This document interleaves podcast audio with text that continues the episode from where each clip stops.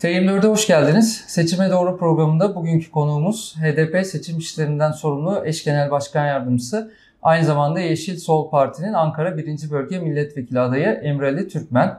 Emreli Bey yayınımıza hoş geldiniz. Teşekkür ederim. İyi yayınlar. Sağ Teşekkür olun. ederim. Sağ olun. Ee, isterseniz önce Emek Özgürlük İttifakı ile başlayalım. Ee, bir süredir e, Emek Özgürlük İttifakı'nda bir takım görüşmeler yapıldı. E, siz de bu heyetlerde yer aldınız. E, fakat tiple ortak liste konusunda bir türlü uzlaşma sağlanamadı. HDP'nin de burada beklentisi aslında ortak listeyle seçime girmekti.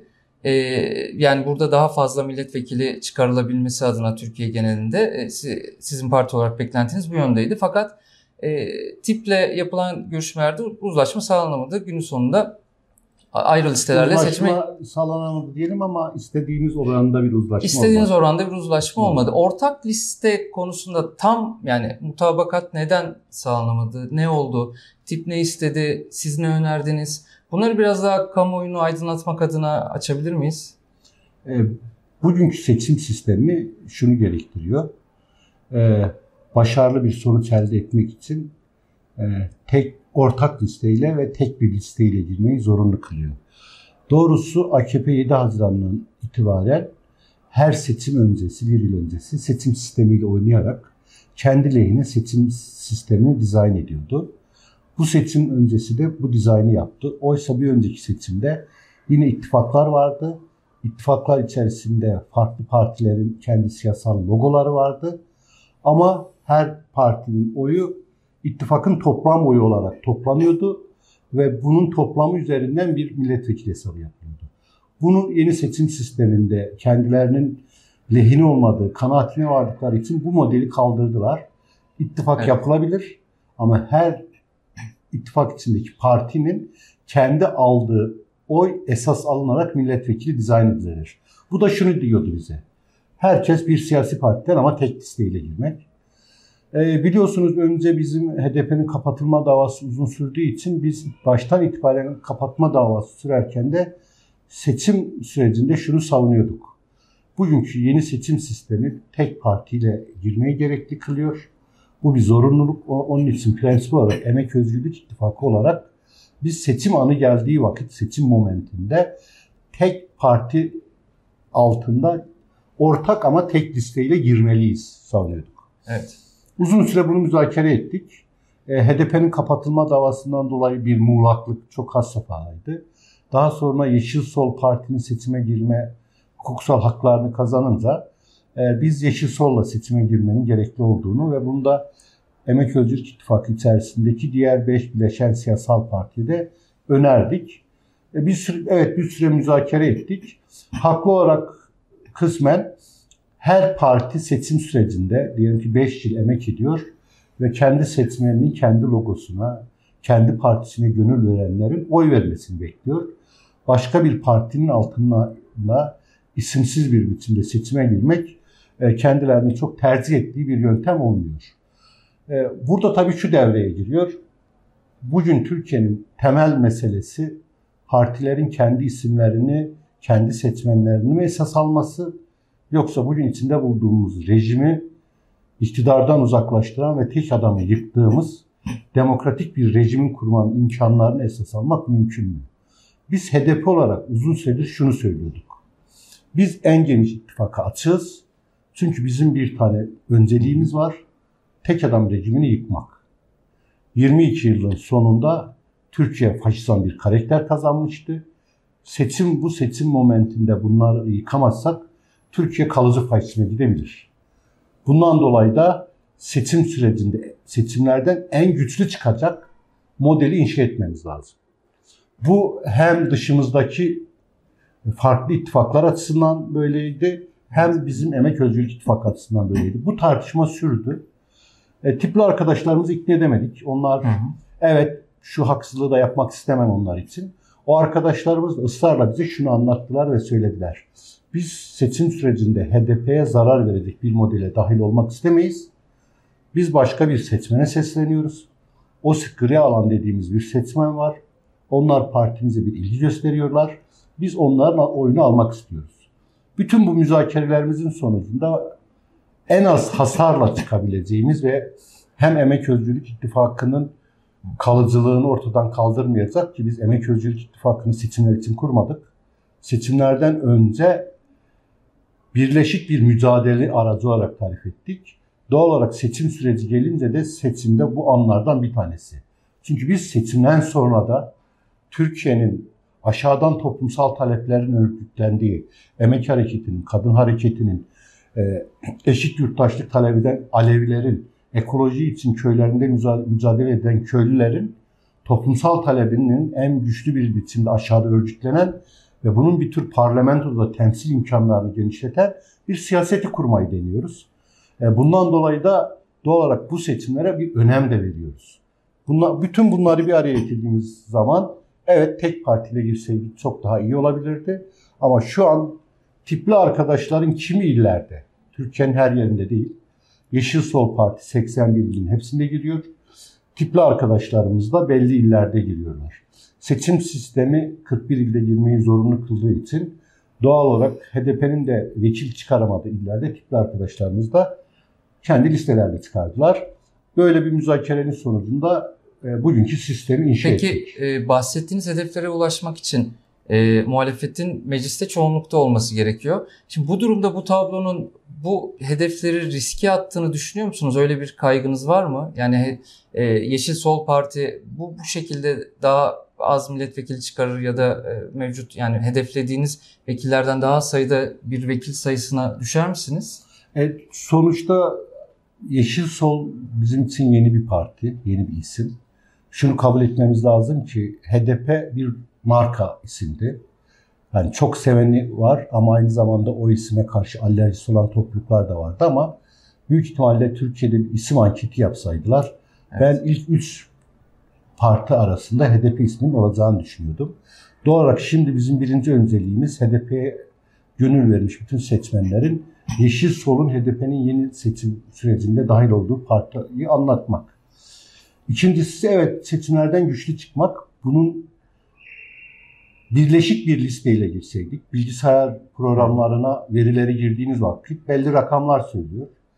E, kamuoyu araştırmacı şirketler de bunu söylediği vakit evet HDP 100, 100 milletvekiline yakın bir vekil sayısı çıkarabilirdi. E, tipli arkadaşlarım başka kendi logolarıyla ve kendi partileri ve kendi adaylarıyla seçime girmeleri kimi illerde karşılıklı zayıflamamıza neden olabilir. Şu endişeyi kısmen duyuyorum ama karşılaşmak istemem. Örnek veriyorum. E, aynı şehirde girdiğimiz mesela Ankara 3. bölgede evet. bizim de kazanamadığımız, tipin de kazanamadığı ama bizim oylarımızın çöpe gidip başka bir siyasi partiden, hele hele bir Cumhur İttifakı'ndan e, bir partinin kazanmasını da arzu etmeyiz. Doğal olarak seçmenlerin tarihsel bir sorumlulukla karşı karşıyalar. Sandığa evet. gittiklerinde kendi partilerimi yoksa tek adam rejimini yıkmak mı duygusu karşısında kazanacak adaya öncelik vermeler lazım. Ee, peki burada tartışmalarda Ankara birinci bölgeye gelmek isterim. Ee, sizin de aday olduğunuz birinci bölgede. Ee, tip aday çıkarmayacağını e, resmi olarak söylemese bile gelen parti yöneticilerinin mesajlarından bunu anlıyorduk. Fakat YSK'ya sunulan listelerde e, birinci bölgede aday gördük. Şimdi tip adayını geri çekecek mi? Ne olacak orada? Son durum nedir?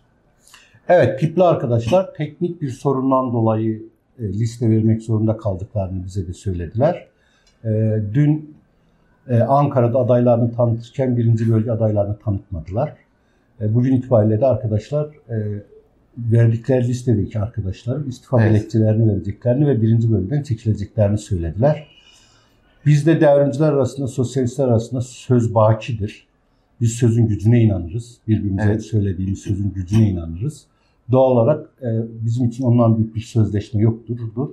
Biz hayatın her yerinde ve her noktasında ne söylemişsek onları savunur ve ısrarla onlar Peki, dururuz bir sorun olacağını düşünmüyorum. Ee, birkaç gündür e, verilmedi ama değil mi halen istifa dilekçesi? Yüksek Seçim Kurulu'na henüz bugün itibariyle yani sabah itibariyle henüz kayıtlarda tipin Çankaya birinci bölgeden adayları görülüyor. Beklemenin sebebi ne olabilir? Yani Hani tabii bunu ah, tipli arkadaşlara sormak lazım ama zannediyorum dün e, aday tanıtım işlerinden dolayı mesailerini ona Evet. harcadılar. E, Bugün de zannediyorum bu sorunu çözerler. Teknik zorunlulukla ilgili şöyle İzmir'de de benzer bir durum var. Üç bölgede birinci bölgede mesela aday göstermediler. Ee, ama Ankara'da teknik zorunluluktan dolayı gösterdik diyorlar. Yani İzmir ile Ankara aslında aynı durumda. Bir ya, kentle ilgili bir farklılık mı var? Yoksa burada açıklamada E, bir, kafa yok ha, karışıklığı- yani hani bu- bunu kötüye yormayalım. E, Ankara'daki ka- yani Yüksek Seçim Kurulu'nda çalışanların e, toptan liste vermezseniz listenizi kabul etmeyiz dediklerini söylüyor arkadaşlar. Evet. E, biz arkadaşlarımızın sözüne inanıyoruz. Hı hı. E, çünkü biz bu kamunun nasıl çalıştığını biliyoruz. E, kamunun keyfiliğini, can istediğinden nasıl zora soktuğunu hayatı bilincindeyiz. Zannediyorum burada Yüksek Seçim Kurulu'ndaki Ankara'daki kamu çalışanların tutumundan kaynaklı bir durum olduğu kanaatindeyim. Peki burada yine e, yani kafa karışıklığı yarattı belki. Tip Genel Başkan Yardımcısı Doğan Ergün, e, Selahattin Demirtaş'ın yeni taktikler için geç değil çağrısı üzerine e, Ankara 1 ve 3. bölgeler, Hatay, Muğla ilk aklıma gelen örnekler arasında gibi bir ifadesi var. E, şimdi yeni bir e, Ankara 1. bölgeyi yeni bir taktiğin içine sokmak aslında zaten e, burada aday gösterme hedefi vardı. Şimdi bu çağrı üzerine biz yeni bir taktik belirliyoruz gibi bir şey mi anlamalıyız Hayır yok buradan? doğal olarak e, biz nasıl il bazlı seçim verilerine bakıp kay, kazanma ihtimalleri, kaybetme ihtimallerini konuşuyorsak zannediyorum sevgili Demirtaş da il bazlı verilere bakmış. Evet. E, doğal olarak e, Hatay'ın, Ankara 3. bölgenin, 1. bölgenin eğer iki parti de ayrı ayrı kendi listeleriyle girerse kaybetme ihtimalinin olduğunu düşünüyor. Doğal olarak içeriden bunun sorumluluğuyla e, buna imkan vermeyin diyor bize. E, biz de e, buna uygun davranma çabası içerisinde. Ya daha doğrusu tipin bu çağrı üzerine yapmış olduğu açıklama yani sanki daha önce aday göstermeyi düşünüyorduk ama şimdi işte bu çağrı üzerine biz yeni bir taktik belirliyoruz gibi bir sonuç. Çok öyle yorumlamayalım. E, tipli arkadaşlarımız bizle yani son Evet. hangi ilde hangi parti nasıl girsin, en verimli sonucu nasıl alırız tartışmalarımızda baştan itibaren e, arkadaşlarımız bize biz Ankara 1. bölgede Yeşil Sol'un kaybetmesini istemeyiz. Bundan dolayı aday çıkarmıyoruz demiştiler. Evet. Doğal olarak Yüksek Seçim Kurulu'nun bir zorluğundan dolayı liste verdiler. Şimdi o listeleri Şimdi geri bu, çekiyorlar. bu konuyu çok soruyoruz çünkü kamuoyunda çok tartışılıyor ve hani bu şu saate kadar da istifa dilekçesinin verilmemiş olması halen seçmende e, sosyal medyada da bakıyoruz böyle bir tedirginlik bir kafa karışıklığı yaratıyor. Yani kamuoyunu hani belki biraz daha aydınlatma adına. Ee, Evet be- bence bu sorun olarak görmeyelim. Ee, Evet. Şunu açık söyleyebiliriz. Tipli arkadaşlarımız Ankara 1. bölgede adayları yok. Ee, aday koymuyorlar. Açıktan da 1. bölgede Yeşil Sol'un adaylarını desteklediklerini beyan ediyorlar. Doğal olarak bundan dolayı yani Ankara 1. bölgede tipe oy vermek isteyen eğer yoldaşlarımız, arkadaşlarımız, seçmenler varsa bunlara da çağrı yapıyorlar. 1. bölgede Yeşil Sol'un adaylarına oy diyorlar. Bu bizim için yeterli bir duygu diye düşünüyorum. Evet. Bizim ortaklığımız bakidir. Çünkü bizim için Emek Özgürlük İttifakı çok değerli. Önümüz dönem bütünlüklü bir toplumsal muhalefeti kurmak açısından da kendimizi tümüyle böyle küçük seçim taktiklerine hapsetmeyip emeğin ve sömürülenlerin, ezilenlerin siyasal gücünü toplamamız açısından en geniş, birleşik bir mücadeleyi esas almamız lazım. Hepimizin çabasının da bu olduğu kanaatindeyim. Yine aynı bölgede e, aslında çok net anlattınız tabii şimdi bu durumu. Aynı bölgede başka bir tartışma da devam ediyor. E, Deva Partisi Genel Başkan Yardımcısının eski Adalet Bakanı Sadullah Ergin'in Ankara 1. bölgeden aday gösterilmesi CHP tabanında biraz tepkiyle karşılandı. E, bu tablo, bu durum e, sizin oylarınızı olumlu yönde etkiler mi? Böyle seçmenden bu yönde bir mesaj alıyor musunuz? E, kısmen biz sokaklarda seçim çalışmasına Yeşil olarak başlamış durumdayız. E, Mamak ve Dikmen'de seçim bürolarımızı açtık. Orada gördüğümüz evet kimiz CHP'ye oy veren seçmenler e, size oy vereceğiz duygusunu çok görünür bir biçimde söylüyorlar. E, ama tabii şöyle bir durum var. E, Türkiye'de artık seçmen adayın özelliklerine de bakıyor. Herkesin tarihine bakıyor, geçmişine bakıyor. E, doğal olarak buna göre bir davranma refleksi veriyor. Ee, Bir tarafta e, AKP'nin Adalet Bakanlığı'nı yapmış, insanların cezaevine gitme sürecinde susmuş ya da yasal hiçbir değişiklik yapmamış bir Adalet Bakanı. Ee, Bir tarafta da diyelim ki Yeşil Sol'dan benim gibi ömrünü sosyalizm mücadelesine adanmış, demokrasi ve insan hakları için mücadele etmiş bir aday var. E, yurttaşlarımız buna bakacaklar ve öncelik sıralamasını hangisinin yana kullanacaklarını tercih edecekler. Ee, sizin yani HDP'de siyaset yapmanızın dışında CHP tabanına da bir e, yani e, yakınlığınız var bu durumda ya da CHP tabanı size biraz daha farklı yaklaşabilir mi bu durumda? E Sizin tabii yani do- doğrusu biz e, sokağa çıkıp o istediğimizde e, şunu söylüyoruz. Memleketi demokrasi isteyenler, adaleti isteyenler, eşitliği isteyenler, emeğin hakkını isteyenler, İstanbul Sözleşmesi'ni geri getirmek isteyenler, gece kondu mahallelerinde kent hakkını savunanlar, bu sokaklarda paralı hastaneye gitmek istemeyenler ve kamusal sağlık hakkı isteyen herkes doğal olarak Yeşil Sol'un toplumsal taleplerini sahiplenmelidir. Çünkü Yeşil Sol bunları savunuyor. Evet. Ve öbür tarafta ise ikincisi e, Ankara'da e, galiba benim e, geldiğim geleneğin dışında aynı zamanda ben bir Tuzlu Çayır çocuğuyum. Tuzlu Çayır'ın duvarlarına afişler astım. İlk devrimcilik yıllarımı Tuzlu Çayır'da öğrendim. Ta, Mamak ve Tuzlu Çayır deyince her zaman heyecanlandım. Ve doğal olarak bu, bu memlekette yaşayan bütün demokratik kitle örgütleri, sendikalar, insan hakları savunucularıyla sokaklarda kol kola yürüdüm. E, cemevleri kapatılmasın diye birleşik mücadelenin bir parçası oldum. Bir Alevi aile babanın çocuğu olarak e, benim annemin cemevine gidemediği için nasıl üzüldüğünü bilen birisi olarak cemevler meselesinin bir inanç merkezi olarak kurulması için mücadele ettim. İki gün önce cemevlerine yapılan saldırıdan dolayı adliyeydi. Bunların yanı başında onlarla dayanışıp onların toplumsal taleplerine sahip çıkmaya başladım. Eğer Ankara'daki demokrasi isteyen yurttaşlar bunları önceliyorsa bu CHP'li de olabilir, bir başka parti de olabilir, bir tercihte bulunacak. E, ben bu değerleri savunan herkesin bize oy vermesi gerektiğini düşünüyorum. E, öbür tarafta tek adam modellerini, e, otoriter rejimleri, Türkiye'de yaşanmış geçmiş tarihlere bakarak hafızasını canlandı, kötü canlandırılan hafızalara baktığımız vakit evet yurttaşımız bir tercihte bulunacak. Ama evet. yurttaşımız adalet ve özgürlüğün olduğu, eşitliğin olduğu, kutuplaşmanın değil dayanışmanın olduğu bir toplumsal süreç istiyor. Biz de buraya güçlü bir biçimde bunları kurmak için Emek Özgürlük İttifakı olarak aşağıdan bütün toplum kesimlerinin toplumsal taleplerini siyasallaştırarak seçimlerde toplumun huzuruna gelmiş durumdayız. Ee, peki toplumsal talepler demişken e, yakın zamanda Emek Özgürlük İttifakı Cumhurbaşkanı adayı ile ilgili bir açıklama yapmıştı. İsim kullanılmadı orada e, ama ad, yani tarif edilen en çok Kemal Kılıçdaroğlu yorumları yapılmıştı. Yakın zamanda e, sizin partinizden de Cumhurbaşkanı adayı ile ilgili e, net bir ifade duyabilecek miyiz? E, bence bu ifadenin kendisi yeterince güçlü bir ifade. Yani biz eğer şunu diyorsak biz bu memlekette tek adam rejimini yıkmak istiyoruz ve birinci önceliğimiz budur. Bundan dolayı da Cumhurbaşkanı adayı çıkarmıyoruz. Bu şu demektir. Tek adam rejimini yıkacak ve tek başka bir aday üzerinde asgari ortaklaşacak. Türkiye'nin toplumsal taleplerini esas alacak bir yeni rejimin inşasının önünü açmamız lazım. Evet, dün itibariyle Pervin Hanım'ın söylediği gibi Evet biz açıktan söylemedik ama an geldiği vakit bunu da söyleriz.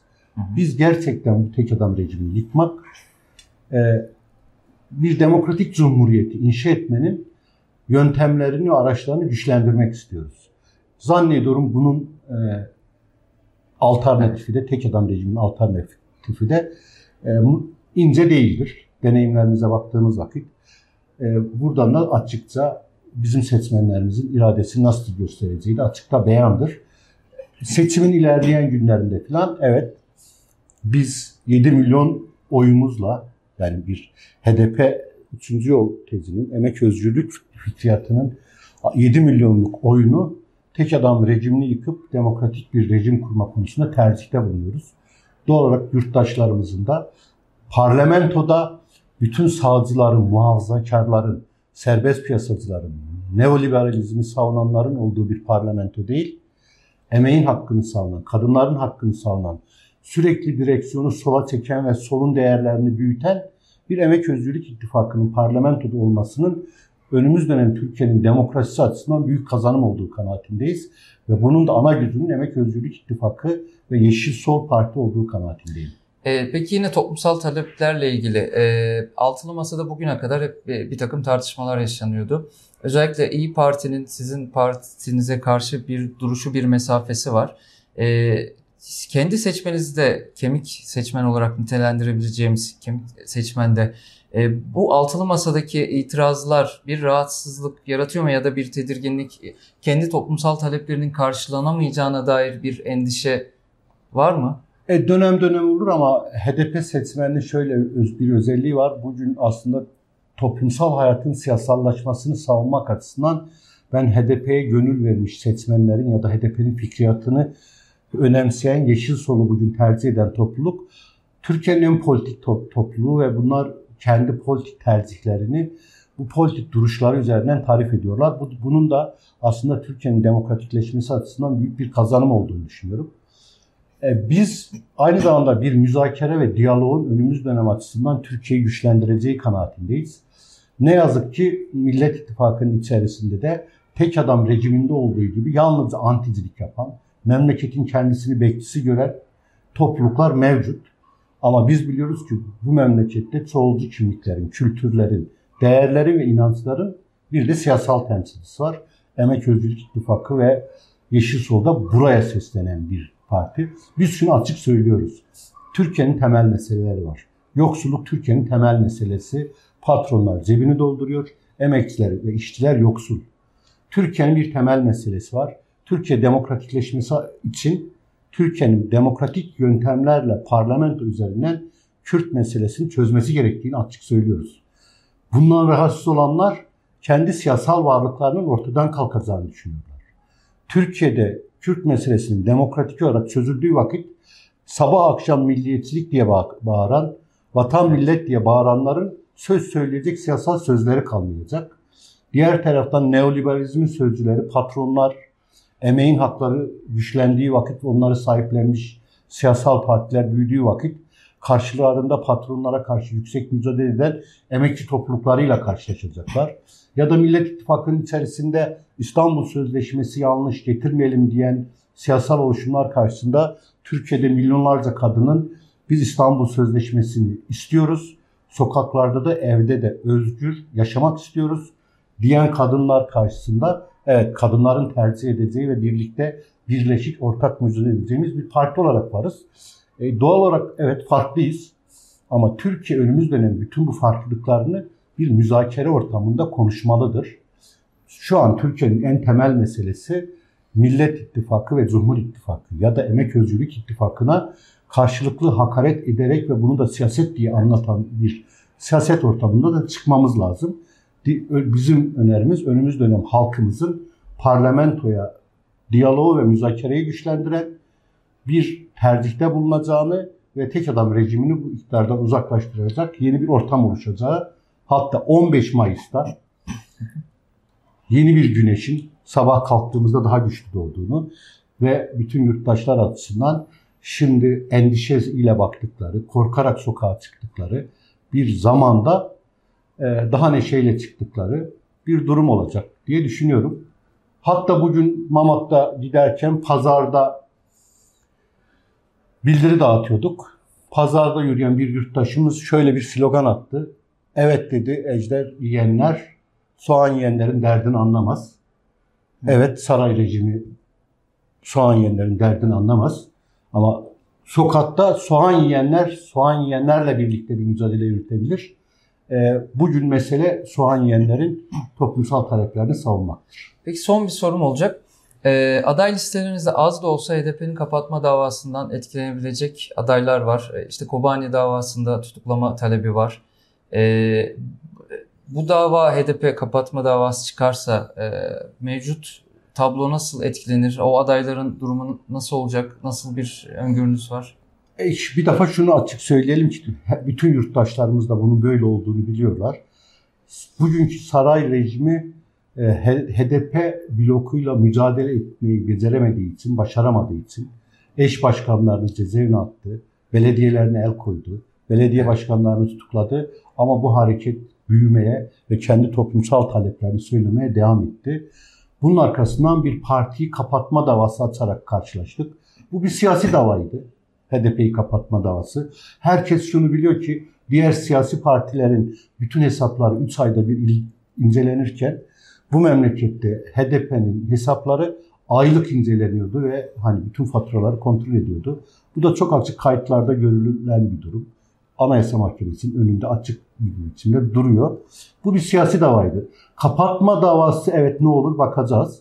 Kapatma davasının zaten tercih itibariyle siyaset olarak seçime müdahale edilmişti.